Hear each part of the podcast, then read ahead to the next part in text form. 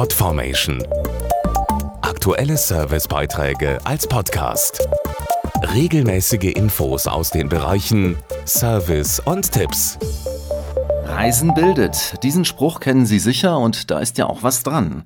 Jeder Urlaub ermöglicht Einblicke in die Kultur anderer Länder und erweitert den eigenen Horizont. Und das gilt ganz besonders für Bildungsreisen, die im Trend liegen. Die Hotels vor Ort sind gebucht und ein Programm inklusive Führungen und Eintrittskarten ist vorbereitet.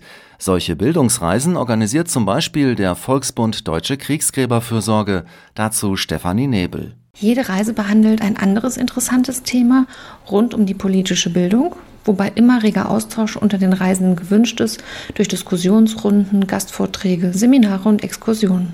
Dieses Jahr geht es zum Beispiel nach Belgien und Italien. Mit der Bildungsreise Wandern in Flandern begeben wir uns auf die Spuren des Ersten Weltkrieges in der Region Westflandern, inklusive eines Besuchs des Isarturms, einem Mahnmal für die gefallenen Soldaten der belgischen Armee.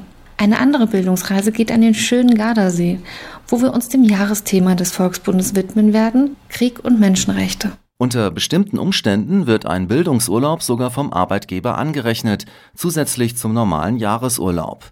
Die Regeln sind hier in jedem Bundesland anders. Mehr Infos dazu und zu den Reisen auf volksbund.de.